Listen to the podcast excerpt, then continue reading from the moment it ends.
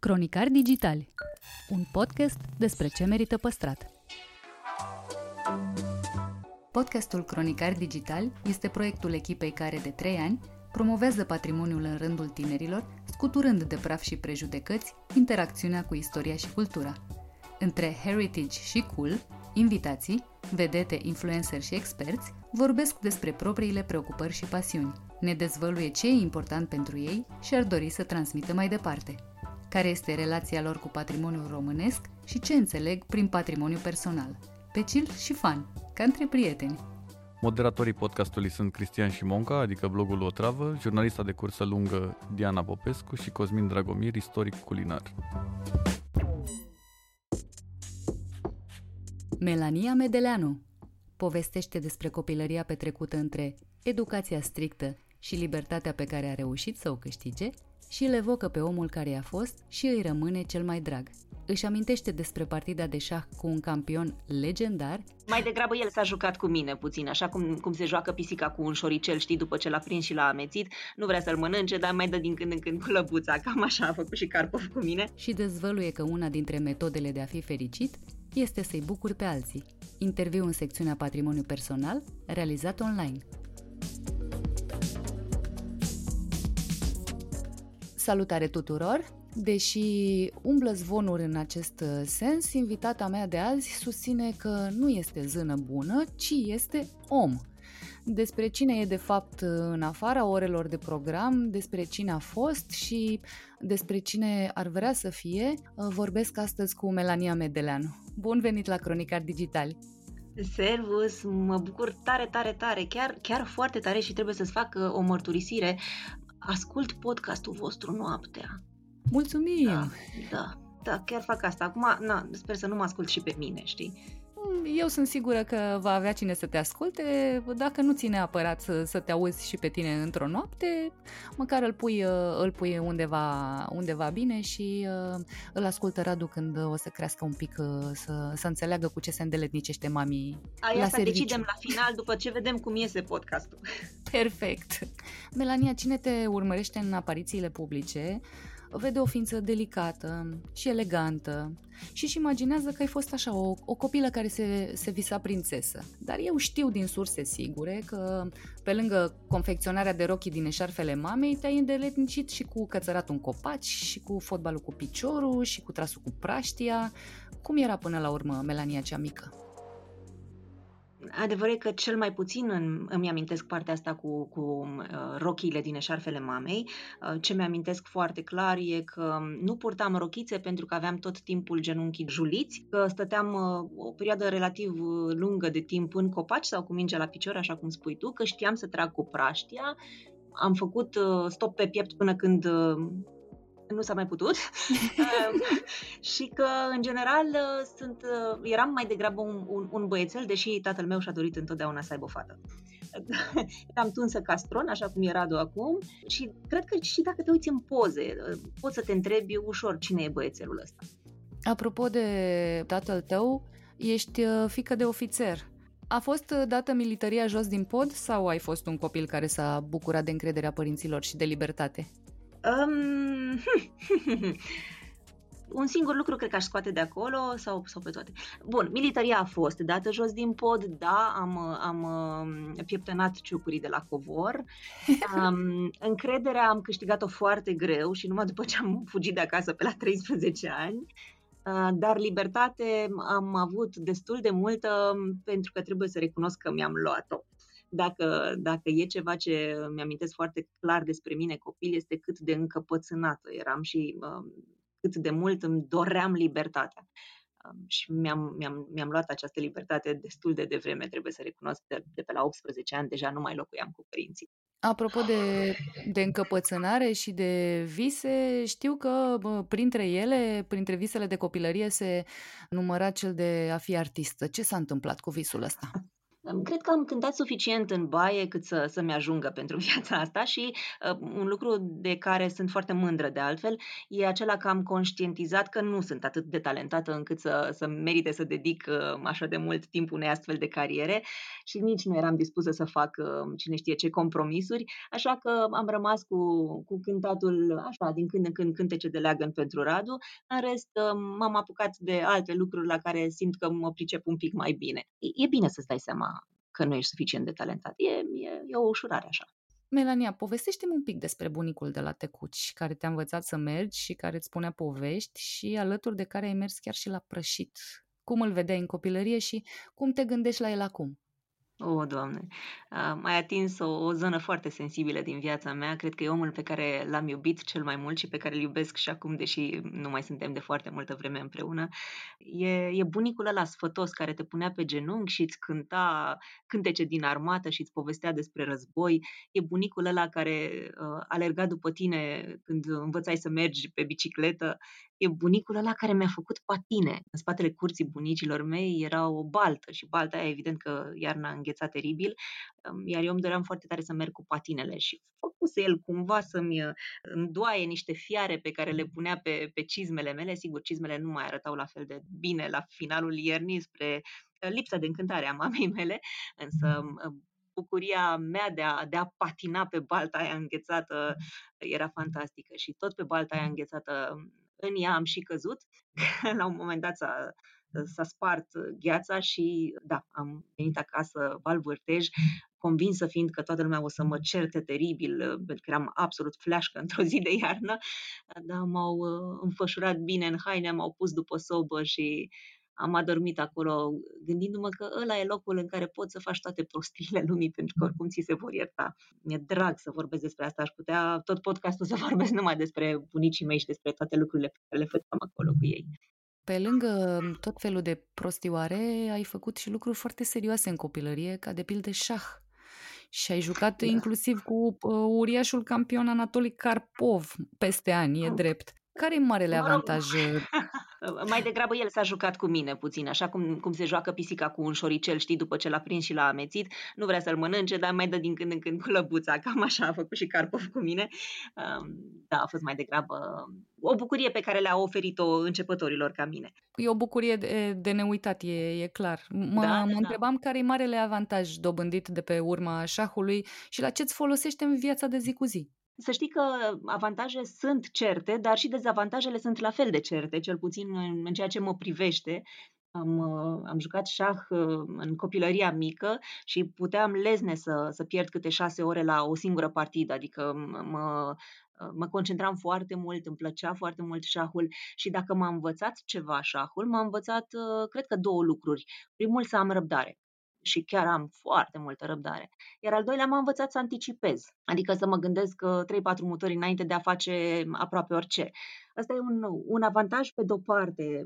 În, în general te cam ajută în viață să, să anticipezi lucruri și să știi cum să reacționezi dacă oamenii se mișcă într-o direcție sau alta. Pe de altă parte, ce a făcut această anticipare e că a distrus aproape orice brumă de spontaneitate din partea mea. Adică pur și simplu um, sunt paralizată dacă, dacă se întâmplă ceva ce n-am reușit să anticipez. Mie, mi-a fost foarte, foarte greu multă vreme să, să, să mă duc spre necunoscut. Domne, dacă nu știu ce se întâmplă, întâi stau, aflu ce se întâmplă și după aia merg mai departe. Și de aia mi-a fost atât de greu să, să-mi dau demisia de pe unde mi-am dat demisia. Mi-a luat uh, luni întregi de gândire până am făcut asta. Bine, asta prima oară. Și de când am lăsat-o mai moale cu șahul, am uh, început să trăiesc mai frumos, mai, mai bine și mai, uh, mai spontan. Ei, iată. Da, da, da, Declarai... cu riscurile aferente, să ne înțelegem. Da, da, și cu uh, surprizele uh, plăcute, sper, de cele mai multe ori. Să știi că chiar așa a fost, da. Uh, declarai într-un interviu, e drept, chiar înainte de pandemie, în ultimii 10 ani am făcut aproape exclusiv lucruri care îmi fac plăcere și care mă împlinesc. Cum ai ajuns la performanța asta și la ce ai decis să renunți pentru un asemenea lux? Asta era înainte de pandemie, mai pune deci un an, se fac 11 ani, iată, de când fac ce îmi place. E un lux fără îndoială. Adică sunt foarte conștientă că sunt o privilegiată și o răsfățată a vieții, pentru că, într-adevăr, uite, dacă e cineva care îmi cere, un politician să zicem, îmi cere să fac un curs de dicție sau pe public speaking, iar mie nu-mi place de omul ăla, am libertatea de a-i spune, uite, știi, cu tine nu o să lucrez. Îmi pare rău. Și e, e fantastic să poți să spui nu oamenilor cu care nu vrei să lucrezi, de pildă. E fantastic să să decizi tu care sunt proiectele la care lucrezi, cum se întâmplă acum cu zi de bine. E, e cum să spun, minunat să îmi las uh, imaginația să se ducă în toate direcțiile, să uh, decid, uite, ăsta e și cu ăsta și cu ăsta ar fi proiectele care îmi plac, cu cine mi-ar plăcea să lucrez pe acest proiect, cu X, Y și Z și să, să-l vezi câteva luni mai târziu, să vezi câte un proiect implementat. Nu e, nu e fantastic, nu e absolut nemaipomenit și um, dacă a venit la pachet cu sacrificii, la un moment dat, da, fără îndoială că am avut de suferit semnificativ în ceea ce privește viața personală, dar uite că lucrurile s-au așezat în momentul în care am înțeles că din când în când e nevoie să mai scoți câte ceva din program ca să intre și să încapă altceva. Și chiar am făcut un experiment, vi-l recomand. Am constatat că am prea multe haine, foarte multe haine. Și orice haină în plus pe care o cumperi este una care încarcă și mai tare șifonierul. Și am decis că pentru fiecare haină nouă pe care o cumpăr, o să scot două din șifonier. Sigur, nu vă imaginați că e ușor, că nu e ușor. Adică, mai ales că sunt haine pe care, chiar dacă nu le-am purtat foarte des, poate o dată de două ori, pentru mine ele sunt, uh, uite, asta e șarfa aia pe care am luat-o din San Malo și uite, în poza aia am această șarfă sau mm, pe străduța aia am găsit acest obiect, uh, cum să-l arunc? Nu-l arunc, nu? Deci nu mi-e ușor să mă despart de lucruri. Dar asta a dus la două, două concluzii. Unu, cumpăr mult mai puține lucruri și doi, dacă totuși iau această decizie de a cumpăra o haină, well, șifonierul meu devine paradoxal mai ușor. Așa că eu cred că și în materie de viață și de timp, dacă vrei să încapă toate, hmm, poate trebuie să mai scoți din când în când ceva. Îți mai pasă de felul în care te percep ceilalți? Acum, nu mi-e complet indiferent să ne înțelegem, dar nici nu mai am presiunea pe care o aveam la 20 de ani, doamna de la televizor, ia uite o cât de mare diferența între cum e la televizor și cum e pe stradă, nu mai am, nu mai am această presiune din fericire. Sigur, mai am, na, am 43 de ani mâine, poimine, tânără nu mai sunt și nu o să mai fiu, asta e clar, dar mi-ar plăcea să am o bătrânețe cât de cât uh, uh delicată, să spun, adică mi-ar plăcea să, să fiu o băbuță bine, știi? Um, dar nu, nu mai e, de departe, nu mai e o prioritate. Uite, vorbim despre schimbările din viața ta, nu mai ești doar Melania, ești și mama lui Radu. Ce fel de mamă ți-ai propus să fii și ce fel de mamă ai reușit să fii în acești doi ani Așa, și jumătate? Și acum, și acum răsucește, și acum răsucește, Diana. ah, mi-am propus să fiu această mamă pe care, nu așa, șahul a învățat-o să anticipeze și să aibă răbdare. Mm-hmm. Cred că e prea mult timp de când am făcut șah, pentru că altfel nu-mi explic cât de puțin pot să anticipez din tot ce face Radu și cum reușesc eu, care eram un om atât de răbdător, să-mi pierd așa de des răbdarea. Um, da, e, e, e, cum să zic, cu multe semne de întrebare pentru mine. El este un copil splendid, e e așa cum trebuie să fie un copil la vârsta asta. Face boacă, ne face trăznăi, um, râde, plânge, spune o mulțime de lucruri, este aș, e în grafic. Eu nu sunt în grafic sau nu știu dacă sunt în grafic pentru că, uite, n-am vorbit cu foarte, foarte multe mame ca să văd cum e graficul, dar um, știu că um, e, din păcate, foarte mult uh, despre mine. Relația cu copilul meu e, din păcate, prea mult despre mine. Nu știu cum să-ți explic. Adică îmi dau seama că la mine e, e greșeala. E ceva ce eu fac greșit în fiecare zi. Dar sunt și lucruri pe care le fac bine. Adică, uite, de, a fost nevoie să treacă aproape 2 ani și jumătate ca să, să înțeleg ceva din copilul ăsta. Dar acum dimineața când uh, vine la mine, e drept, la 5, la 6 dimineața, nu contează. Și spune, hai mami, la joacă, hai la joacă, hai la joacă. Mai vreau să dăm. Nu, acum joacă. Și râde atunci îmi spun, poate că totuși ai fi făcut și ceva bun. Joaca e un lucru foarte important în viețile noastre. Dar știi ce îmi spune, mă, la 2 ani? Se uită așa la mine și îmi spune, eu piec. Măi, eu mi-am câștigat independența asta mai târziu. E, e foarte liber și îmi place asta la el. Sigur că mă și provoacă foarte tare, adică să-l vezi dimineața la șase cum deschide ușa fără, nu mai are nicio, nicio taină, poate să descuie liniștit și iese în picioarele goale în iarbă și nu, la șase dimineața, crede-mă, nu-ți vine să te duci după el, dar te duci.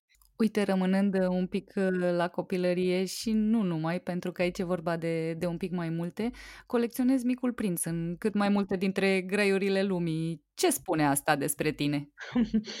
Uh, spune că mm, am rămas într-un fel ancorată în, în lumea asta a copilăriei, dar uh, în același timp mi cuprinzi oricum o carte pentru oricine și pentru orice vârstă, adică are atâtea sensuri și atâtea înțelesuri și la 10 ani, dar și la 40, e atât de, de profundă încât merită să o citești oricând.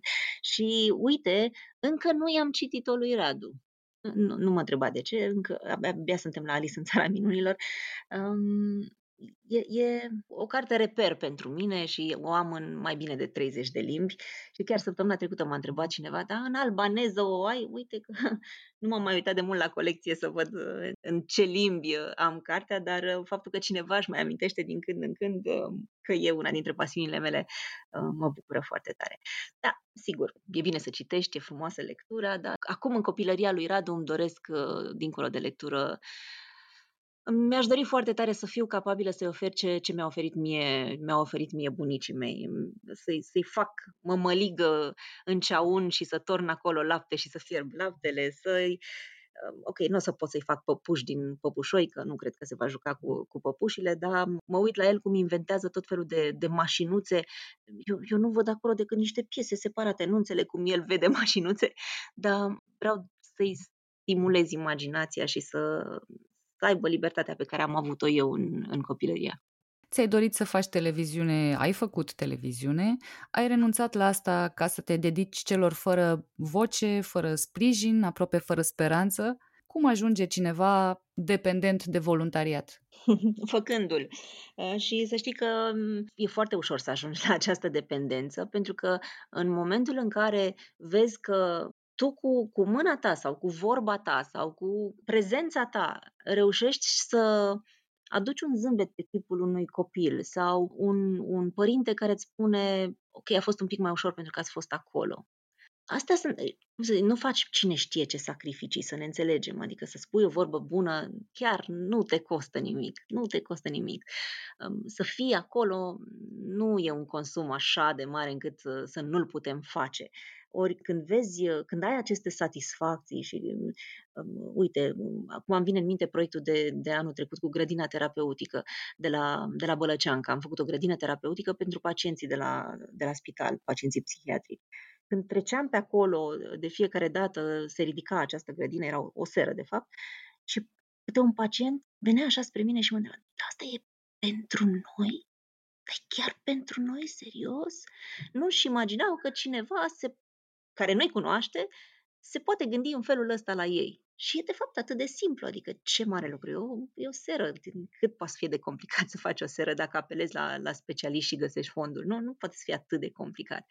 Adică lucruri simple care îți aduc o satisfacție uriașă, iar eu primesc acum în fiecare săptămână aproape fotografii de la spital, oamenii ăștia care își culeg uh, roșiile din seră, care um, iau busuiocul de acolo, care plantează flori, care au o ocupație, care uh, și-au găsit un rost culegând rod, știi? Și satisfacția e atât de mare încât nu te mai poți opri. Trebuie să, să o mai cauți și în altă parte, și în alt proiect, și în următorul, și în următorul. Eu recomand tuturor să, să încerce măcar o dată în viață să, să facă voluntariat. E deja dovedit științific că cine face voluntariat e mai, e mai fericit. Dar nu mă credeți pe mine, nu-i credeți pe cercetători, convingeți-vă singuri voluntariatul ăsta care te duce de la un proiect la altul, de la un plan la altul, de la o bucurie la alta împărțită cu ceilalți, ți-a pus uh, în așteptare vreun vis al tău personal, vreun plan uh, de care nu mai ai timp sau pentru care nu mai ai energie și pe care îl tot amâni gândindu-te că la un moment dat uh, se va împlini și el? A fost o astfel de situație, dar um, uite, acum Radu există. A trebuit să aștepți N-a trebuit și n-ar fi trebuit, însă, fără îndoială, în programul haotic în care, în care mă aflam, nu mai încăpea absolut nimic. Și a fost nevoie să spun stop și a fost nevoie să spun gata. Asta e, un, e o, o decizie de viață și de moarte, adică o decizie foarte, foarte importantă pentru mine. E acum sau nu mai e? Și atunci m-am, m-am oprit și uite, când m-am oprit și când am înțeles că, că e nevoie să te oprești ca să, ca să apară în viața ta, să, să, să încapă altceva în viața ta, atunci da, s-a, s-a, făcut, s-a făcut vremea. Și Radu e aici și am învățat exact asta, să prioritizez, să, să înțeleg ce e important pentru mine și ce merită să aștepte, ce poate să fie dat la o parte definitiv, să fie dat. Um, și um, uite, și pandemia asta, într-un fel, a rearanjat așa niște lucruri în, în viața mea cel puțin. Adică chiar aveam nevoie de toate interacțiunile alea? Mm, poate că nu. Și existau oameni toxici în viața mea? Mm, poate că da e mult mai bine de când, de când ei nu mai sunt în viața mea. E un cadou pe care l-ai făcut și de care cu siguranță ai avut nevoie.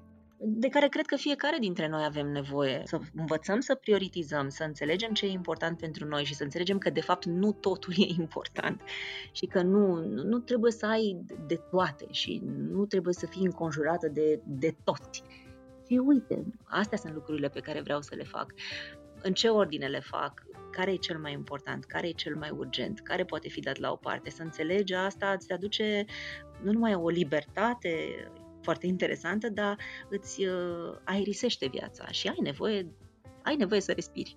Spuneai că ai fost uh, o răsfățată pentru că ai avut uh, o copilărie bună, o familie care uh, te iubește, un parcurs așa cum ți l-ai dorit, poate nu l-ai anticipat, dar iată, l-ai primit. Ești un om fericit? Mm, să știi că întotdeauna mi-a fost foarte complicat să definesc fericirea. Așa, dacă, dacă mă gândesc la, la o definiție a fericirii, e o stare de bine permanentă. Ori um, aș minți să spun că e așa, nu cred că am ajuns acolo. Dar dacă mă mulțumesc să, să denumesc fericirea ca fiind uh, o succesiune de momente de bine care le surclasează pe alea de mai puțin bine, atunci da, sunt fericit. Perfect, asta voiam să aud. Mulțumesc tare, tare mult pentru interviu, Melania. Mulțumesc și eu.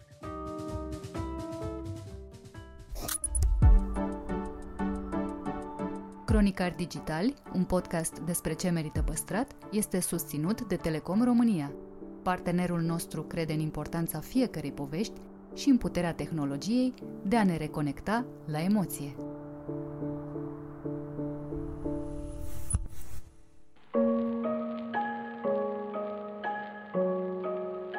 Irina Iamandescu vorbește despre prea puțin cunoscutul patrimoniu industrial – ne spune ce calități trebuie să aibă un monument pentru a intra în patrimoniul UNESCO. Noi avem șase situri deja înscrise, culturale și două naturale, mare parte dintre ele seriale, adică nu e vorba de un unic monument, ci de un grup de monumente. Și avem un număr de 20 de situri pe lista de așteptare. Și cât de valoroasă este în ziua de azi șarpanta metalică a unei celebre catedrale gotice. Interviu în secțiunea Patrimoniu Cultural, realizat online. Bună Irina și îți mulțumim că ai vrut să participi la podcastul nostru. Bună, salut! Mai vorbim și noi despre patrimoniu, în fine, ceva vechi și de neclintit, măcar la prima vedere, cel puțin așa pare pentru oricine ascultă eh, cuvântul ăsta patrimoniu. Totuși, eh, noțiunea de patrimoniu mondial se schimbă în permanență. Cum a evoluat lista monumentelor în ultimele decenii? Ce să spun, a evoluat uh, exponențial, ca să zic așa, și ca număr, discutăm de peste 1100 de, de situri înscrise, proprietăți, cum se spune în, în limbajul ăsta de specialitate, dar și ca varietate. Dacă la început discutam de monumente din astea vechi, cum zici tu, și recognoscibile așa de către oricine, clasice, cum ar fi antichități, catedrale, orașe istorice, nu? Acum discutăm de, de specii mult mai variate de patrimoniu. Discutăm și de peisaje, peisaje culturale, discutăm de patrimoniu mai discret, mai puțin evident, ca să zic așa, sunt tot felul de urme aproape de, de nedetectat în peisaj înscrise. Discutăm de patrimoniu industrial, foarte recent, relativ recent, dacă discutăm la scara istoriei, nu? de patrimoniu postbelic, patrimoniu modern, și așa mai departe. Deci s-a diversificat foarte mult ceea ce e în lista patrimoniului mondial în acest moment. Ce înseamnă patrimoniu industrial? Pentru oameni care nu știu de unde să o apuce și își imaginează că sunt clădiri istorice și de patrimoniu doar Ateneu Român și alte clădiri. Da. E absolut firesc să ne uităm în spate, către trecut, cu toate fațetele lui și în toate aspectele lui, culturale, istorice, economice. În toată această evoluție a societății umane, industria, mai ales în ultimele sute de ani, nu, a avut o contribuție importantă. E o verigă, un segment pe care nu putem eluda din înțelegerea trecutului. Și urmele acestor industrii, uh, urmele materiale, nu? fabrici, uzine, instalații, mașini, sunt uh, lucruri care, pe lângă faptul că, desigur, unele încă funcționează și își fac datoria pe mai departe, dau, stau mărturie pentru felul în care uh, societatea noastră s-a dezvoltat. Și sunt la fel de, de îndreptățite să fie conservate și puse în valoare ca și celelalte urme. Mai ușor de înghițit, ca să zic așa, din punct de vedere al noțiunii de patrimoniu, cum ar fi patrimoniu religios, castele, cetăți, catedrale, etc.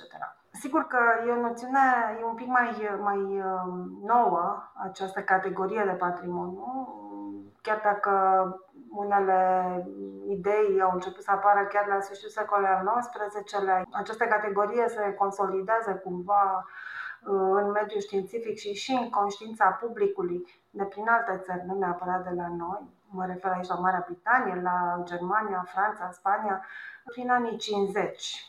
Uh, la noi noțiunea apare mai târziu, într-un moment în care, zic eu, era bine să, să intre mai direct în, în conștiința publicului și într-un moment potrivit. Mă refer acum la anii 90, începe să apară preocuparea, în sfârșitul anilor 90.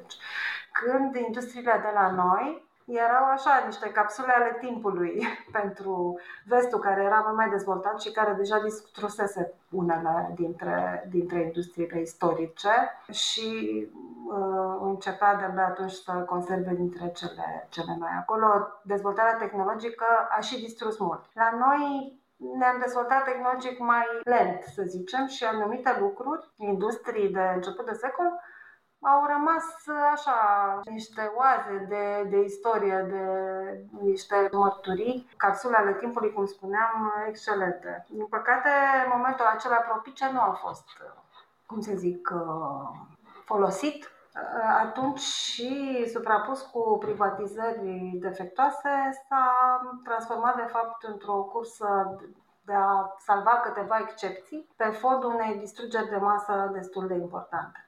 Nu știu, dacă tu mai întrebat ceva scurt și simplu și eu ți-am dat un răspuns lung și complicat. În orice caz, acum, lucrurile au început să, să stea mai bine din punct de vedere al înțelegerii acestor valori. Din păcate, între timp, distrugerea a fost destul de mare și aceste valori încep să fie foarte rare și cu atât mai prețioase, aș spune. Ce ar trebui să, ce calități ar trebui să îndeplinească sau condiții ca să fie pe lista patrimoniului mondial. Și există și locuri sau lucruri care pot fi excluse din lista asta?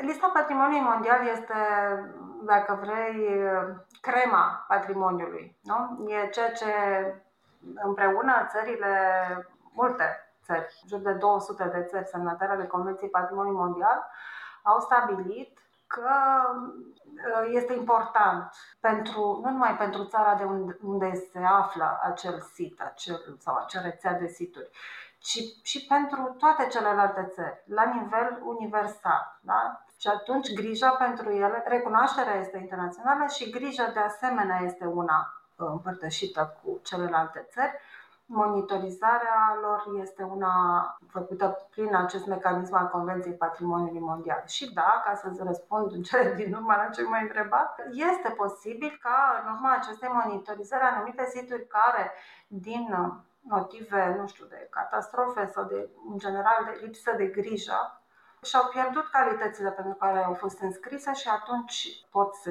fie și excluse din această listă. Există astfel de cazuri. Ceea ce le legitimează să intre pe listă sunt însă niște calități ale acestor situri care uh, se înscriu în anumite criterii de selecție. E vorba de 10 criterii care se aplică în această convenție a patrimoniului cultural și natural. Primele șase criterii culturale, următoarele patru naturale. Ele sunt numerotate așa în continuare pentru că există și situri cu valențe duble, și culturale și naturale. Foarte interesant această idee de combinare între cele două tipuri de valori și inclusiv în zona asta s-a extins lista foarte mult, cu situri mixte în, ultimii, în ultimele două decenii. Și este suficient ca un sit să îndeplinească unul dintre criterii. Ca să dau un exemplu, primul criteriu zice așa, să reprezinte o capodoperă a geniului creativ uman. Foarte frumos și foarte scurt. Atât este. Așa este definit primul criteriu. Nu? Pe urmă, mai sunt următoare criterii. Se referă la schimburi culturale într-o arie culturală sau o anumită dezvoltare în arhitectură sau tehnologie, în arta monumentală, în planificarea orașelor, în peisaj uh, importantă. Deci asta ar fi un al doilea criteriu. Un al treilea criteriu să fie o mărturie a unei culturi sau unei civilizații care este încă, încă supraviețuiește sau și care poate a dispărut și așa mai departe. Criteriile sunt accesibile pe, pe site-ul UNESCO și nu, nu vreau să devenim acum așa foarte tehnici, dar um, odată ce un sit îndeplinește unul dintre aceste criterii, el poate fi înscris, demonstrează că îndeplinește unul dintre aceste criterii din punct de vedere al valorii și de asemenea că își păstrează autenticitatea și integritatea și că statul respectiv poate să îl gestioneze corect astfel încât aceste valori să fie păstrate și transmise mai departe, atunci situl poate fi înscris. Și comitetul, pe baza recomandării unor organisme de specialitate, decide înscrierea. Știu că avem și noi uh, în lista patrimoniului mondial uh, mai multe lucruri. Uh, există și o listă de așteptare? Da, sigur, există și o listă de așteptare care se numește lista indicativă, adică acele situri pe care statul respectiv consideră că le poate avea în vedere pentru viitoare nominalizări care deci au această potențială valoare universală excepțională. Noi avem șase situri deja înscrise, culturale și două naturale, mare parte dintre ele seriale, adică nu e vorba de un unic monument, ci de un grup de monumente. Și avem un număr de 20 de situri pe lista de așteptare. Și foarte frumos și foarte variat ce avem pe listă. Pe lista UNESCO avem, uh, lumea știe deja și e familiarizată cu ce avem deja în listă. Vorbim de uh, bisericile cu pictură exterioară din Moldova, sau de bisericile de lemn din Marambureș sau de satele cu biserici fortificate din Transilvania, ca să le numerăm pe toate, spun mai departe, Sighișoara, cetățile dacice din Munții Orăștie și uh, Mănăstirea Curez. Deci acestea sunt cele șase culturale pe care le avem înscrise, două naturale, Delta Dunării și pădurile virgine de fag, în uh, relație cu mai multe țări europene. Asta e o poziție transnațională. Lista de așteptare e foarte interesantă și ne obligă foarte mult, pentru că, de fapt, orice țară ar trebui să aibă grijă de lucrurile astea la, ca și când ele ar fi deja înscrise. Ori asta nu e, nu e un lucru simplu, pentru că există probleme și în a avea grijă de cele deja înscrise. Dar sper să, să reușim să avem resurse și capacitate să ne ocupăm de ele. Asta mă gândeam, că o listă lungă de obiective vine și cu niște responsabilități. Da, responsabilitatea nu aș vrea să cădem în capcana asta de a crede că suntem responsabili mai mult pentru aceste monumente decât pentru celelalte care nu sunt recunoscute la nivel internațional. Suntem responsabili pentru tot ceea ce este valoros în jurul nostru și este recunoscut ca patrimoniu, pentru orice monument din țara asta. Sigur că acestea, înscrise în lista Patrimoniului Mondial și cele de pe lista de așteptare, sunt mai vizibile. Sunt, ar trebui să fie exemple atât din punct de vedere al grijii pe care le purtăm, cât și din punct de vedere al conservării, al uh, implicării comunității în uh, gestionarea lor, în transmiterea pe mai departe și astfel încât uh, celelalte monumente să aibă un exemplu de urmat, să zicem. Deci, da, o listă lungă de așteptare înseamnă că avem uh, ceva de spus, că sunt niște valori pe care le considerăm uh, importante și potențial uh, relevante și la nivel internațional. Bine, cumva ar trebui să fim conștienți că le avem chiar dacă sunt, chiar dacă nu sunt. Exact, listă. exact, adică exact. exact. Da. responsabilitate pe care ar trebui să o avem pur și simplu pentru că există. Adică nu da, trebuie să vină cineva să le spună aveți grijă de asta că sunt frumoase. Da, asta e un exercițiu pe care, în primul de conștientizare pe care trebuie să-l facem cu, la toate nivelurile societății, în care publicul să simtă că aceste lucruri îi aparțin și că are și el o părticică de responsabilitate pentru ele și să îi se dea ocazia să se implice în conservarea acestor valori și pe de altă parte statul să creeze cadrul și să aloce resurse sau să creeze facilități pentru ca alții să poată să intervină mai ușor, mai eficient, să încurajeze intervenția pentru conservare, pentru restaurare. Ori încă mecanismele astea la noi sunt un pic um, fragile sau, să zicem, incipiente și ineficiente deocamdată. A fost foarte delicată. da ce să zic, uh, ideea asta pe judecata asta că cineva, altcineva, trebuie să vină și să rezolve problema monumentului X din satul meu, da? sau din orașul meu, este absolut greșită. E o chestiune absurdă să-ți imaginezi că acel cineva poate să aibă grijă, respectiv statul, nu? Poate să aibă grijă de tot ce înseamnă patrimoniu în țara asta. Statul însă este absolut uh, obligat și responsabil să creeze cadru, să asigure resurse, facilități pentru ca toți să ne putem ocupa de pe fiecare poziție pe care suntem de aceste valori. Cam așa aș zice că lucrurile ar putea să funcționeze bine. Altfel, eforturile unor instituții care vor să rezolve totul, cumva, nu se, nu se pot um, rezultatele acestor eforturi nu se pot vedea, par, par niște picături într-un ocean, dacă nu contribuim cu toții la lucrurile astea. Ai zis niște lucruri, conștientizare, noi suntem, nu, nu, nu prea știm cu ce se mănâncă. Există și uh, lucruri mai puțin uh, așteptate în lista de patrimoniu UNESCO?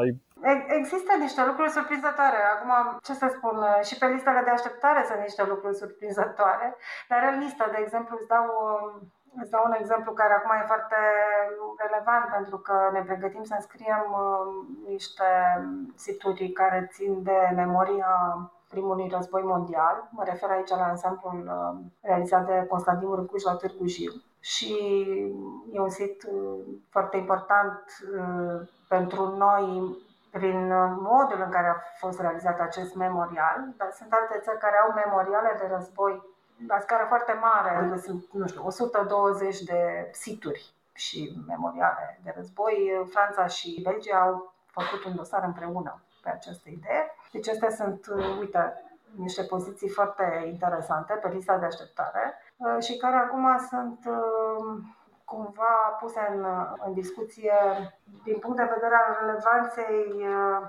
ideii de memorial de război în contextul scopurilor UNESCO, care se referă la pace, la armonie. La...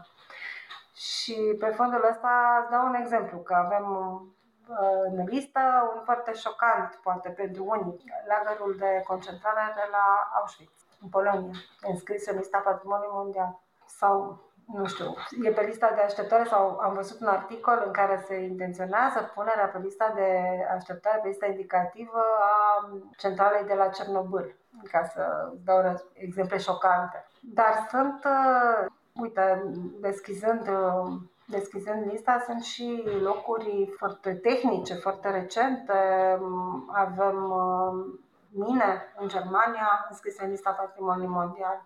Avem uite, exploatare de tequila în Mexic, uh, ceva, Mexic da, foarte interesant. Este un peisaj cultural de cultura de tequila și toată industria care se asociază ei și înscris în lista patrimoniului mondial ca un peisaj cultural. Deci sunt lucruri foarte interesante și foarte variate în listă și îmi place să dau un exemplu care revine un pic la întrebarea ta de la început, în ce fel a evoluat lista. Și exemplul pe care vreau să-l dau este Catedrala din Chartres, care este un monument gotic absolut excepțional, înscris de Franța în lista Patrimoniului Mondial în anii 70 și care catedrală este, uh, avea un dosar așa de, nu știu, vreo 20 de pagini. Acum, dacă ai face un dosar, ar avea vreo, nu știu câte sute de pagini, bineînțeles. A evoluat inclusiv birocrația și partea asta de fundamentare temeinică, științifică pentru orice fel de sit.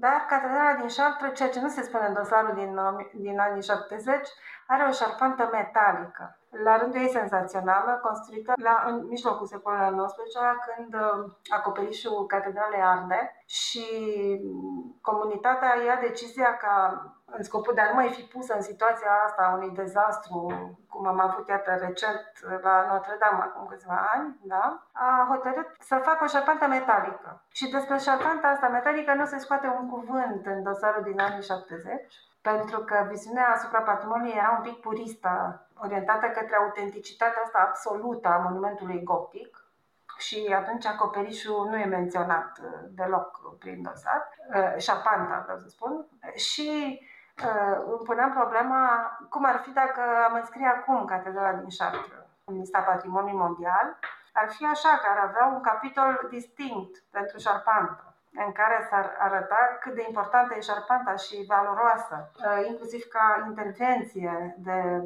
restaurare, dacă vrei, chiar dacă nu era, în fine, conceptualizată ca atare la momentul respectiv, la jumătatea secolului al XIX-lea. Deci e o interesantă evoluția listei și din punctul ăsta de vedere. Influențează o prezență mai consistentă în lista patrimoniului mondial turismul unei țări 100%, da. Sunt studii care arată explozie de turism uh, în relație directă cu înscrierea în lista patrimoniului mondial. Pe de altă parte, însă, acest tip de turism intens în anumite situri poate să fie și o problemă. Adică, nu știu, avem uh, ce exemplu să dau, Veneția, care e invadată de mm, nave supradimensionate, care toate vor să acosteze acolo, nu mai departe, și să vadă Veneția de sus, cumva, nu? Sunt celebre imaginile cu navele astea în, în relație și în, în contrast de scară cu bisericile Veneției, cu campanilele și așa mai departe. E o formă de presiune care erodează patrimoniul și care e o problemă reală care trebuie, trebuie gestionată corect, cumva echilibrat prin tot felul de supape și de măsuri de a încuraja un turism respectos față de monument, sustenabil, respectos față de locuitori și așa mai departe. Sunt uh, și alte tipuri de agresiune din asta legate de turism, uh, de exemplu, în locurile invadate de suveniruri de tot felul, care nu te mai lasă să vezi monumentul, să ai experiența autentică a contactului, a relației cu monumentul. Și astea sunt excese care, inclusiv în uh, discuțiile din Comitetul Patrimoniului Mondial, în uh, planurile de gestiune, uh, trebuie cumva rezolvate, contracarate.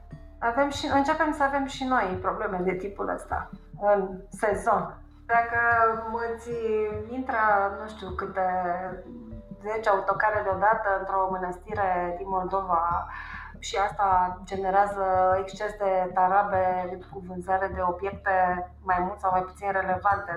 Multe mai puțin relevante. Adică mii de chinezării? Da, de exemplu, da.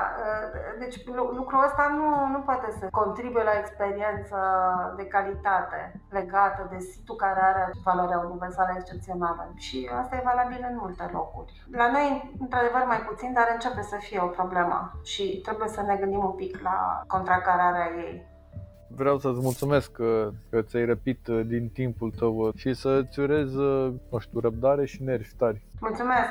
Urează-mi, te rog, colaboratori oh, da. serioși și entuziaști cu care să putem împreună să facem lucrurile mai bine.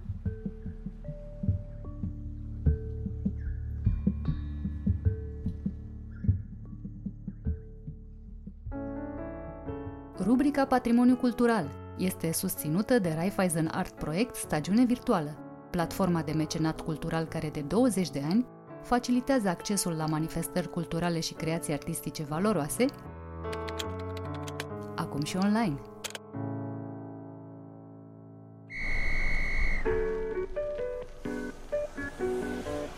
Povești greu de crezut Mituri care au pus la treabă imaginația a generații întregi. Oameni și proiecte nebunești. Ce este adevăr și ce este invenție? Uneori, realitatea își scoate pălăria în fața unei născociri irezistibile. Cu vorba bună este rubrica în care îți spunem ce lucruri incredibile am mai aflat. În episodul de azi, băile herculane. Știm toți câte ceva despre băile herculane din poveștile de vacanță ale părinților sau bunicilor noștri. Dar dincolo de stațiunea balneară aflată azi în semiparagină, acest loc mai are multe chipuri. Este una dintre cele mai vechi băi termale din Europa. Atestate documentar pentru prima oară în anul 153, în perioada romană, aflate succesiv sub stăpânire maghiară, otomană și austro-ungară, băile herculane au cunoscut o dezvoltare fără precedent în secolul al XIX-lea, când funcțiunii principale de centru de tratament medical îi se adaugă și cea culturală. Așezarea este frecventată de mari personalități ale vremii, printre care împăratul Franz Iosef, care observă că băile herculane sunt cea mai frumoasă stațiune de pe continent. Tocmai de aceea, soția sa, împărăteasa Elizabeth de Austria, celebra Sisi, deținea o proprietate în oraș, Villa Elisabeta. Băile herculane reprezintă și un veritabil muzeu în aer liber, datorită patrimoniului arhitectural, care numără 74 de obiective înscrise în lista monumentelor istorice, 14 situri arheologice, 55 de ansambluri și monumente de arhitectură și 5 monumente de for public. Deloc întâmplător, așezarea a fost concepută pe baza planurilor lui Wilhelm Doderer, arhitect recunoscut în epocă. Din gloria de odinioară a rămas însă doar amintirea. Băile herculane sunt astăzi în ruină. Majoritatea echipamentelor balneoclimaterice nu mai sunt funcționale, accesul la resursele termale este limitat, iar centrul istoric abandonat. Dar cel puțin zona a fost inclusă în situl protejat Natura 2000, iar pentru că speranța moare ultima, iar dragostea pentru patrimoniu și determinarea fac uneori minuni, Asociația Locus, prin Herculane Project, luptă pentru ca acest loc să-și recapite strălucirea de altă dată.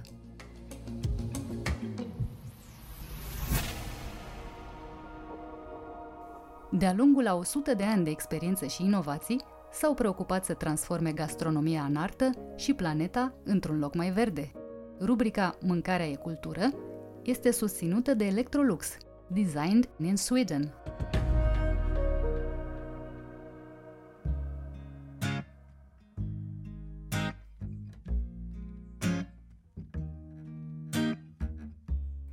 Oana Igrețiu ne surprinde precizând cât de recent au intrat roșiile și vinetele în dieta ardelenilor. Habar n-avea ce sunt, îți dai seama.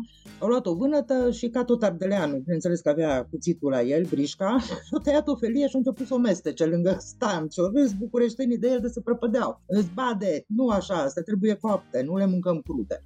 Detaliază influențele bucătăriei evreiești în Moldova și mărturisește ce preferă la mesele festive în locul cozonacului. Interviu în cadrul rubricii Mâncarea e cultură, realizat online.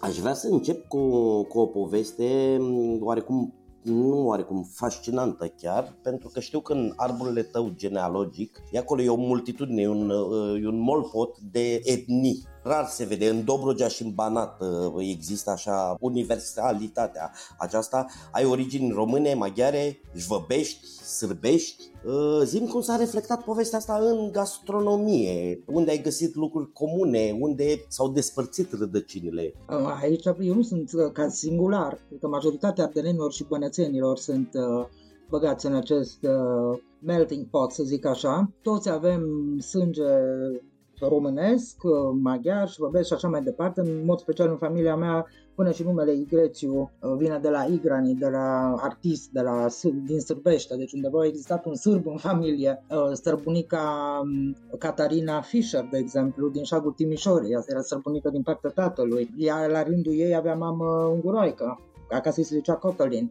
Și îți dai seama că toate filiațiile astea multiculturale se adună până la urmă pe masa familiei, pentru că vin rețete din toate părțile, moștenite din diverse medii, dar și uh, grupuri etnice. Bine, lângă Arad este, de exemplu, un grup mare de bulgari, vei fi surprins la Vinga, Și aici se gătește, sunt și rețete bulgărești în zona Aradului. Uh, și chestia asta nu, nu are decât un rezultat foarte, foarte fericit, o multitudine de feluri, de tratare diferită a aceluiași ingredient. Este tot timpul foarte, foarte variată mâncarea din zona noastră, din zonele acestea, dar este și conform anumitor standarde sociale sau geografice, pentru că acum mă voi referi pe rând. Nu-i tot una mâncarea micii burghezii, să zic, vorbim acum de perioada dinainte de 45. Nu mâncau la fel micii burghezi sau intelectualii, cu muncitorimea, de exemplu, sau persoanele din uh, orașe, pur și simplu, față de cei din vârful muntelui, pentru că Ardeal este și munții Apuseni,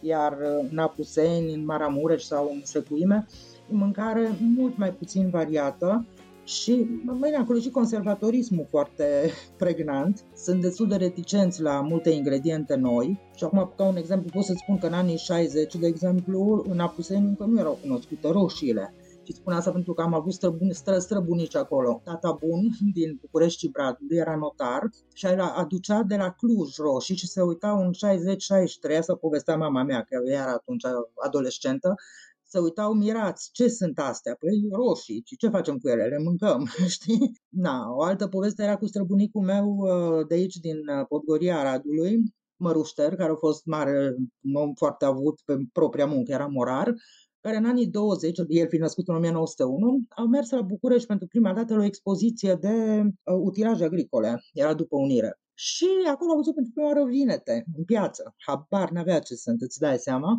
Au luat o vânătă și ca tot ardeleanul, bineînțeles că avea cuțitul la el, brișca, și au tăiat o felie și au început să o mestece lângă stan. Și au râs bucureștenii de el de să prăpădeau. Îți bade, nu așa, asta trebuie coapte, nu le mâncăm crude. Deci, sunt anumite mâncăruri și feluri care sunt tradiționale zonei noastre, dar avem și foarte multe chestii împrumutate, să zic, în ultimii 50 de ani, pe care le-am tratat în felul nostru. Și după cum bine se știe, în Ardeal multă afumătură, multă carne, multe lactate. Asta și datorită faptului că oamenii se ocupă cu creșterea animalelor, cu porci, cu vite și așa mai departe. Și în Ardeal și o amărâtă de ciorbă de dovlecei, dacă o faci, pui acolo, cum se zice la noi, o șirincă de slană, adică o feliuță de slănină afumată. Cu aia începi, aia e temelia. După aia mai vin dovlecei și alte legume care sunt vorba aia, umplutură pe lângă chestia importantă.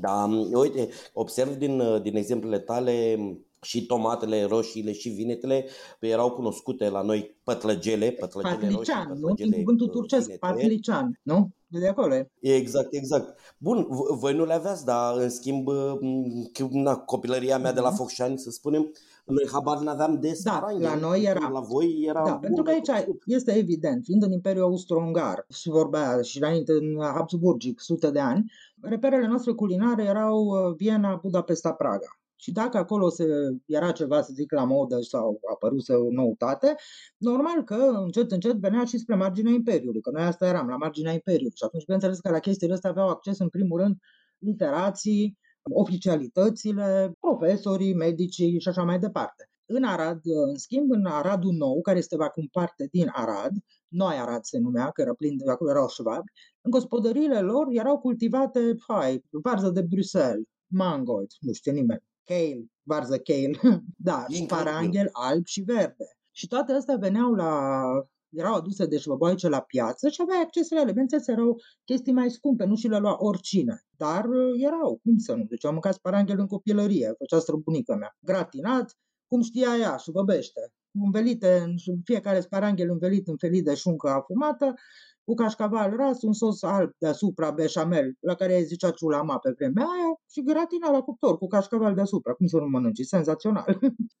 um, cartoful. La noi, clar, se mănâncă mult cartof. Dar avem totuși, îl vezi aici, ajungem la garnitur, că pe mine asta, mă, din punct de vedere al bloggerului culinar, ridic așa cumva din sprâncene mirată când văd că la absolut orice mâncare cu sos, grosul publicului comentează ce bine ar merge cu o mămăliguță. Băi, la noi nu se mănâncă mămăligă, cel puțin aici, în zona Aradului, acum eu zic în, în familia mea, că nu se mănâncă. Că mâncăm mămăligă o dată sau de două ori pe an și atunci doar cu brânză și smântână. Niciun caz ca și garnitură. Dar la noi cu cartofi foarte mult, mâncăm paste. Paste la zise macaroane. Deci dacă faci un escalop de vită cu ciuperci, fierbi niște tăieței simpli lângă tăieței, adică paste gen paste scurte sau chiar și lungi, și le garnitură, orez, rișcașul. De asta e în ungurește zis, tărhană. Știți ce e tărhana? E ca și cușcușul, tărhană sau cușcuș. E un aluat ca de tăieței care se dă prin răzătoare. Sau se fac așa niște bobițe mici, le, întâi le prăjești și pe urmă le fierbi. Deci o altă tehnică, nu e o pastă simplă. Deci la noi foarte des, da, trahana, de acolo vine. Pe tot din turcă,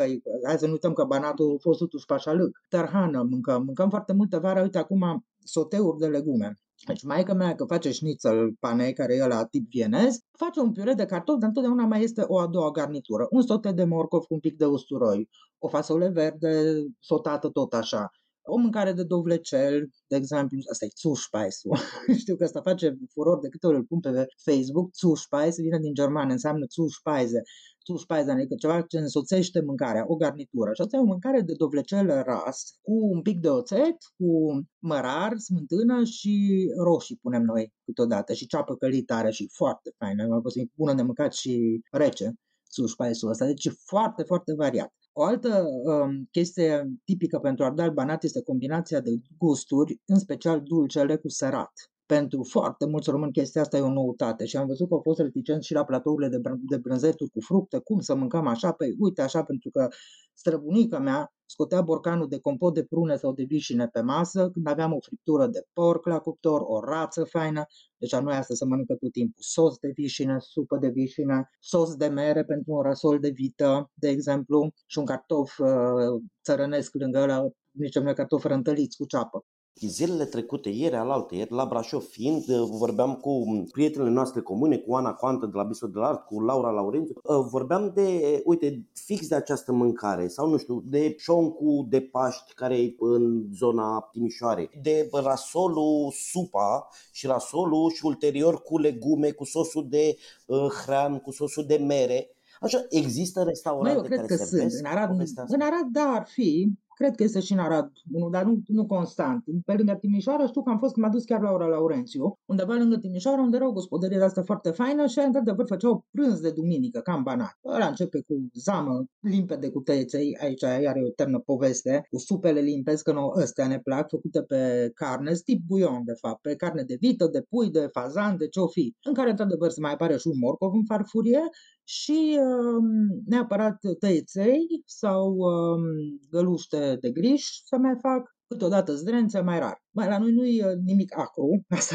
cred că știi și tu. Da, eu am avut da, colegă da, de facultate olteancă și prima oară am făcut o dată, am gătit eu acolo la cămin, eram într-o garsonieră și am făcut o supă din asta tot așa cu tăieței, cu de toate și fata și-a scos frumos sticla de borș din frigider și-a turnat în farfuria, am înțepenit când am văzut. Deci, uh, na, nu, noi nu punem borș, nu folosim la nimic. Uh, după felul ăsta care e supa cu tăieței, zama, vine carnea din supă. Deci niciodată la noi nu o să vezi carnea, piciorul de pui băgat în farfuria de supă. Nu. Ăla se servește separat, este rasolul care a luat nume generic de rindfleisch, aia înseamnă carne de vită, dar acum toată lumea zice rindfleisch și la ăla de gâscă. Dacă e o gâscă fiarte, tot rindfleisch, ai înțeles? Asta e, e ca, ca salata exact. de biof cu pui. Și atunci se mănâncă rindfleischul însoțit de uh, sos de părădai sau de roșii, adică, care bineînțeles că la noi are și un pic de zahăr, ca să echilibreze aciditatea, sau sos de mere, care e foarte fain, sos de vișine, și un cartof uh, fiert și tras în tigaie cu niște ceapă călită și paprika. Noi aia cartofii țărănești. Și apoi, după aia vine friptura, care e cu totul altă treabă, deci nu carnea aia fiert o frige, mai ai friptură de sine stătătoare.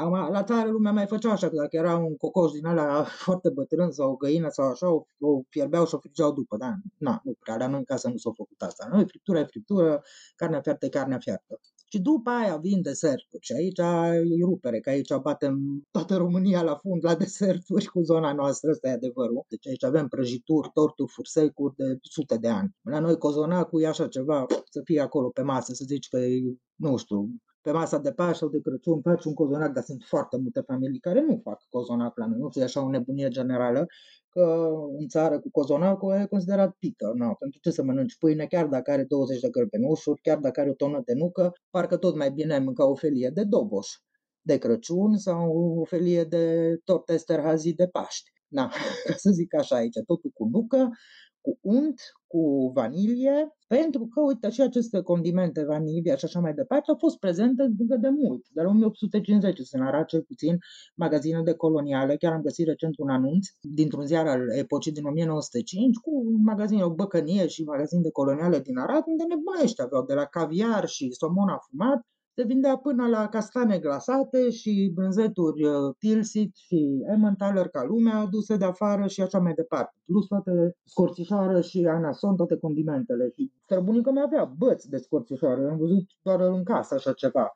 Apoi normal că după aia a venit criza și eu țin minte că în anii 80 mai mea și-a făcut zahăr vanilat cu o păstaie de vanilie, cred că 15 ani, cu aceeași păstaie. O ținea într-o cutie închisă în care punea zahărul pudră, măcinat de ea, râșnit cu scula aia de cafea. Făcea zahăr pudră, băga bățul ăla de vanilie, ăla au fost bățul familiei de vanilie. Nu știu dacă nu mai are și acum, că mai ar trebui să o întreb. Știi? Excepțional. Na, deci, na, asta a fost greu, mai ales în perioada de criză alimentară. Ba, mai vreau să spun că aici nu s-a murit de foame ever. Și aici gospodarii dacă erau cu contracte de la CAP, pe vorba aia, creșteau doi porci pentru CAP și încă cinci pentru ei, știi? Sau trei viței contractați și încă nu știu câți pe lângă.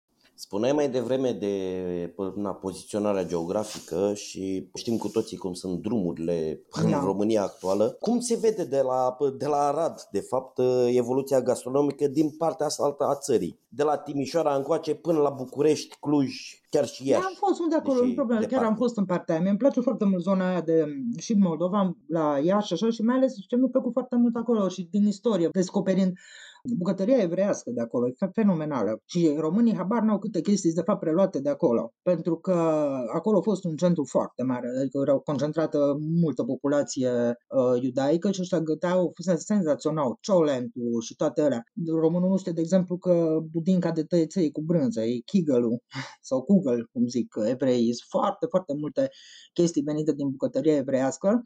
Știu că au umplut uh, gefilte fish, exact, gefilte fish, multe, multe, supa aia de gâs gâscă grasă făcută ca lumea, untura de gâscă, salata de ouă pe care îți spun că străbunica mea așa zicea că fac ouă evreiești. Nu, așa zicea la Sibiu, pentru că e salata de ouă fierte care se face ori cu maioneză și ceapă, ori cu untură de gâscă frecate, ouăle alea fierte tăiate mărunt sau rase perăzătoare, cu niște untură de gâscă și cu ceapă roșie. Senzațional. Cum se vede? Păi, ce să zic, acum după Revoluție, clar, s-au deschis granițe, lumea a început să umble. A umblat lumea fizic văzând, descoperind alte bucătării pe care, evident, în vacanțe sau, mă rog, când mai, s mai reîntors de prin străinătățile lor, mai testat și pe aici. Marea problemă aici cu adaptatul la ingredientele locale, știi, și după ureche. Au mâncat ei paella foarte bună în Spania sau pasta carbonara în Italia, dar pe acasă le-au, le dat de gard cu ele, nu le-au mai făcut ca acolo. Le punem Au mult sos. neapărat să, să păstreze numele prin asta mă enervează. Nu mai zi, domnule, că ai făcut aia sau aia dacă nici măcar nu seamănă, știi? Ce ar mai fi foarte acum prin savori urbane, prin faptul că e un blog care are cam 6 milioane de vizitatori lunar. Îți dai seama că avem foarte, foarte mult public din toată țara, practic, nu numai Ardeal. Și din, și din diaspora. Sunt foarte mulți cititori dincolo de Carpați, cum să zic așa, geografic, care au descoperit prin noi rețetele ardelene și bănățene, le-au testat și le-au plăcut și au venit cu feedback foarte mai, mamă ce fain ce bun e paprikașul de pui. Eu nu știam până acum să fac decât ostropel. Păi da, mă, la ostropel e roșie, acolo e alte aciditate, e cu tot o altă mâncare. Deci, chiar dacă arată la fel, nu e la fel. Deci, cum se vede de la noi? Păi se vede, oarecum, nu știu ce să zic acum, și aici depinde de bugetul fiecarei familii, de interes. Oricum, în România, interesul pentru mâncare și pentru calitatea ingredientelor este foarte mic. Asta trebuie să spun cu mare părere de rău și aici ar trebui să lucrăm. De-aia am și insistat atâta la savori urbane cu ingrediente naturale, și de calitate, pentru că pe român nu-l interesează ce pune pe masă și te bagă în gură. Și uite, chiar o povestioară drăguță, povesteam cu Laura Laurențiu de un blog italian, Giallo Zafferano, care e un blog foarte mare, Italia are populație de patru ori cât România, dar blogul ăla are trafic de 10 ori cât noi. Și de ce? Asta zicea și Laura, băi, italienii la prânz, în timp ce mănâncă, discută ce vor mânca la cină.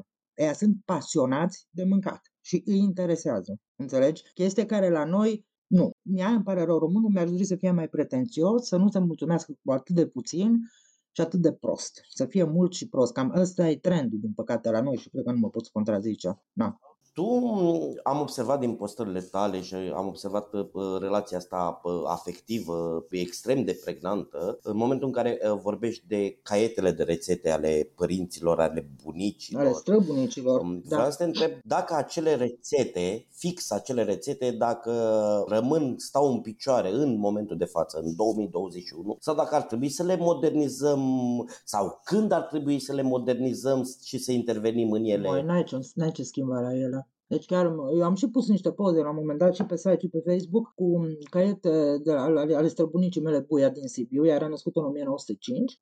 Era fică de preot greco-catolic. Mă rog, a făcut un colegiu, mă rog, era pe vremea aia, un institut, un pension din asta și s-a măritat de, de grabă. La 17 ani era măritată, că așa era moda. Și mă uitam în caietele ei, pe ce să modifici? Acolo dacă tortul dobo, tortul dobo și tortul doboș foile se fac din atâtea ouă, cu atâta așa, crema e cu unt, ciocolată și așa mai departe. Nu repar nimic nu. care funcționează. N-ai, nu, pentru că sunt rețete clasice. Și ceva clasic Atât să dai un twist, dar nu ca și ingrediente, eventual ca prezentare. Să faci un doboș care să arate altfel, dar să aibă aceleași uh, componente. Cu asta, de exemplu, ne-am jucat cu cremșnitul, cu Diana. Diana e uh, cu autoarea Sabori Urbane. Avem de mult publicată rețeta de cremșniti, cremeșora care se face la noi, foi de foietaj făcute în casă, pe vremuri cu o sânză. Acum, uite, acolo poți să faci cu unt, când toată lumea are o sânză, că nu se mai găsește produsul în măcelării. Crema de vanilie, ca lumea, făcută de la zero și atunci, nu, clasic e foaie sus, foaie jos și trei degete de cremă. Aia e clasic. Am mai făcut noi două variante. Una de tort, montat rotund, cu foaie jos și deasupra cu foaie sfărâmată, și alta, cel mai simplu de făcut, e să crem și tu la cupă, la pahar. Practic, faci bucățele de, din foaia, nici nu te mai chinui să o tai în pătrate frumoase, pui crema de vanilie și decorezi cu ce vrei. De exemplu, asta ar fi eu, să zic, o altă prezentare de cremșnit, care bineînțeles că tot la bază, la bază înaintea cremșnitului a existat milfeu franțuzesc. Vezi că de la Paris au venit la Viena și de la Viena via Budapest au ajuns și la noi rețetele. Poți să spunem moderniza, reinterpreta, cum vrei tu să-i spunem, uh, o rețetă clasică, dar abia după ce o Absolut. stăpânești foarte Absolut. bine pe aia. De, acolo, de acolo exact să te în pictură. Nu poți să devii direct pictor abstract sau uh, cubist dacă tu nu ai trecut prin desen clasic. Ori la noi, vorba aia, habar n-au cum e originalul, Bă, mulți care au bloguri și na, ei nu au mâncat, habar n-au despre ce e vorba, dar s-au gândit ei să adapteze după gusturile lor. Te apucă râsul. Na. Vreau să te întreb, na, savoriurbane.com e cel mai vizitat da. blog uh, de la noi. Am văzut acest trend și la tine și la alte bloguri bune din România. Rețetă veche de mm-hmm. familie, rețetă originală, rețeta mamei, uh, rețetă da. clasică. Funcționează ele mai bine decât, uh, nu știu, rețetă contemporană? Păi depinde, că eu am și rețete contemporane. Chiar zilele s am publicat numai așa ceva. Până la urmă, dacă o iei pe chestia de marketing, evident că cele uh, vechi de familie sau ale bunicii sau ale mamei au priza mai mare la public, dar nu de-aia neapărat că au cuvântul mamei, ci rețeta în sine, întâmplător, chiar este ceva căutat. Adică musaca, rețeta mamei mele, una dintre cele mai căutate rețete. Mă dai seama că am făcut tartar de somon cu mango și avocado și nu a fost de așa mare succes. Să-ți imaginezi. Și lângă alea degeaba scriu că rețeta mamei sau a bunicii, că nu. Deci aici nu e de prostirea publicului. Aici este de evidențierea a unui fapt real. Mai că mai facem un sacao de cartofi într-un anumit mod, altfel decât cea din rețetare, din cărți de bucate și așa mai departe. La noi, cartea de bucate care ne-a ghidat, a ghidat-o pe mama, Asta, pe lângă bunica și sărbunica cu care se conferenția la telefon interminabil, mi-aduc aminte din copilărie că mai suna la Sibiu să întrebe acolo cum fac, cum și așa, cartea de bucate de căpătâi a familiei noastre este Silvia Jurcovan. Nu Sanda Marin, niciodată nu mi-a plăcut Sanda Marin, bine, probabil că prima ediție, încă n-am pus, am răsfoit Uh, prima ediție aia adevărată a lui Santa Marin, care a fost nenorocită după aia de comuniști. Da, 36, după aia sunt niște caricaturi și... oribile, rețetele din după anii 40. Iartă-mă că fac această paranteză, dar trebuie să spun lucrul ăsta ascultătorilor. Cartea Sandei Marin, o rețetă din cartea Sandei Marin în 36 începea cu fierbeți, luați exact. o găină grasă da. și o fierbeți. Urmează uh, o multitudine de uh, reeditări de mm-hmm. ediții comuniste și în timp, așa, în funcție de cum evolua Se deprecia și, situația. Uh, uh, politica, exact, politica de stat în ceea ce privește alimentația. Uh, urmează într-o ediție ulterioară, luați un pui, luați apoi Așa. o jumătate de pui, iar în 82 culminează cu luați o pungă de tacâmuri. Deci nici nu mă îndoiesc. Na, nouă ne place Silvia Jurcovan pentru că e, în primul rând, e clujancă, e de la Cojocna de Cluj și pe gustul nostru. Deci rețetele din Silvia Ciorcovan sunt ardelenești, majoritatea. Dar uh, acolo apar și prăjiturile astea faine, ișlere și așa mai departe, are și două boșale, tot ce trebuie. Deci, de fapt, tot în anii 80 mai prindeam aici pe sub mână, că veneau, aici foarte multă lume plecată în străinătate. Deci au plecat la Schwabi în Germania din anii 70 până în 90, aproape toți. Ei bine, ăștia mai veneau vara acasă și atunci pe lângă revistele Bravo, Popcorn, după care eram înnebunită când ne trebuiau posterele din ele, mai apărea o Buddha, o, nu știu ce, un Frau in Bild, revistă de femei, băi, și aveau rețete. Deci de acolo, mai am și acum undeva în catastif cu rețete decupate de acolo, limba germană, vorbitoare de germană și eu și Diana. Măi, și erau chestii faine și acum, apropo, știa că am povestit de străbunicul meu cu vânăta, dă seama că și eu prin 83-84, când aveam 11 ani, am văzut un tort cu kiwi și ne gândeam cu Diana, băi, ăsta are castraveți pe el. Înțelegi? Erau feliute.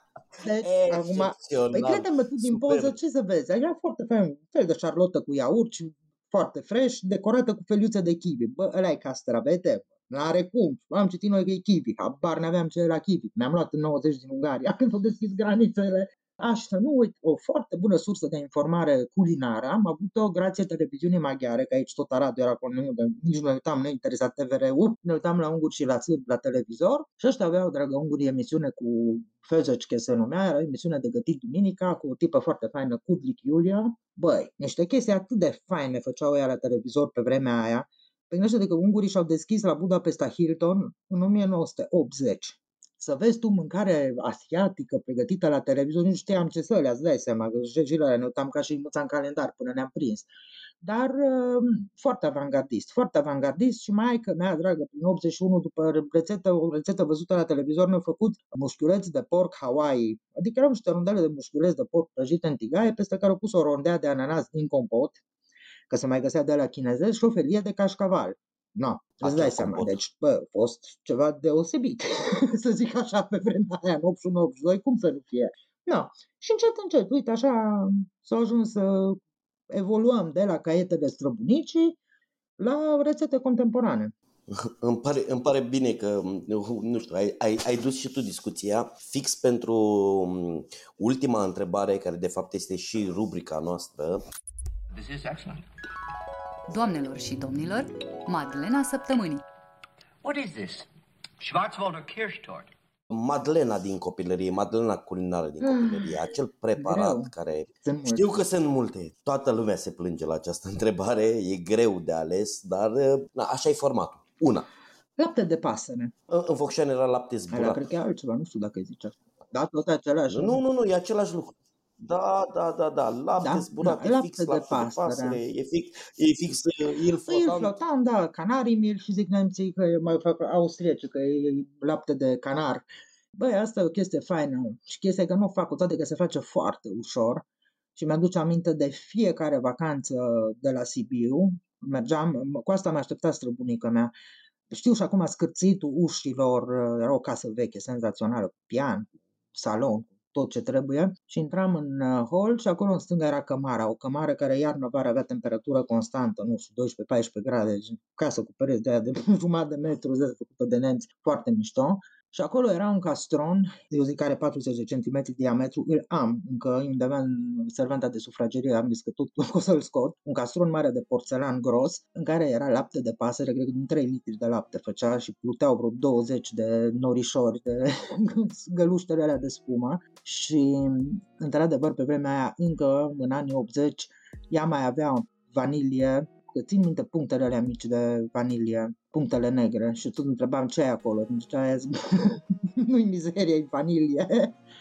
Cum Laptele se face? de pasăre e un uh, crem englez, e un șodou de vanilie. Practic sunt, uh, în primul se începe cu separarea ouălor, întâi încep cu albușurile, le bați spumă cu un pic de zahăr și un pic de sare, să fie o bezea fermă. Se pune laptele la fiert, dar nu în clocote mari, bine, nu mai vorbim că dacă îți fierbe prea tare ce se umflă, așa la un foc potolit și se porționează cu o lingură mare, chenele, că de fapt astea sunt niște chenele ar trebui să fie un pic mai mari, de spumă, pe care le opărim, se poșează doar în laptele acela fierbinte. Și atunci, la, la, am uitat să zic că laptele și cu păstaia de vanilie de la bun început pusă în el, ca să, să se infuzeze ca lumea. Și atunci se lasă câteva secunde pe o parte pe alta toate aceste chenele, toți acești norișori de spumă se scot cu o spumieră, cu o lingură perforată, se pun deoparte și atunci se continuă rețeta cu prepararea sosului crema anglez, practic sos de vanilie.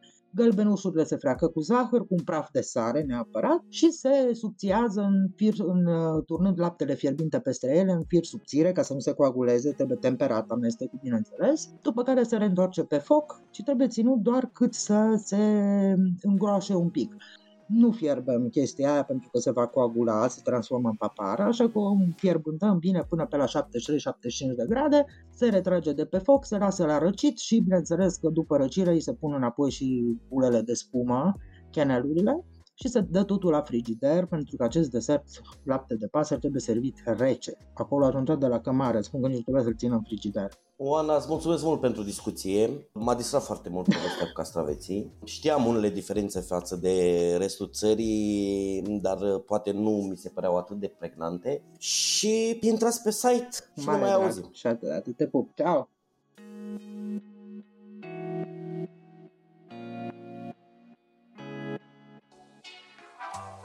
Podcastul Cronicar Digital este susținut de Raiffeisen Bank, Telecom România și Electrolux. Partenerii proiectului sunt convinși că, prin educație și cultură, putem deveni cea mai bună versiune a noastră.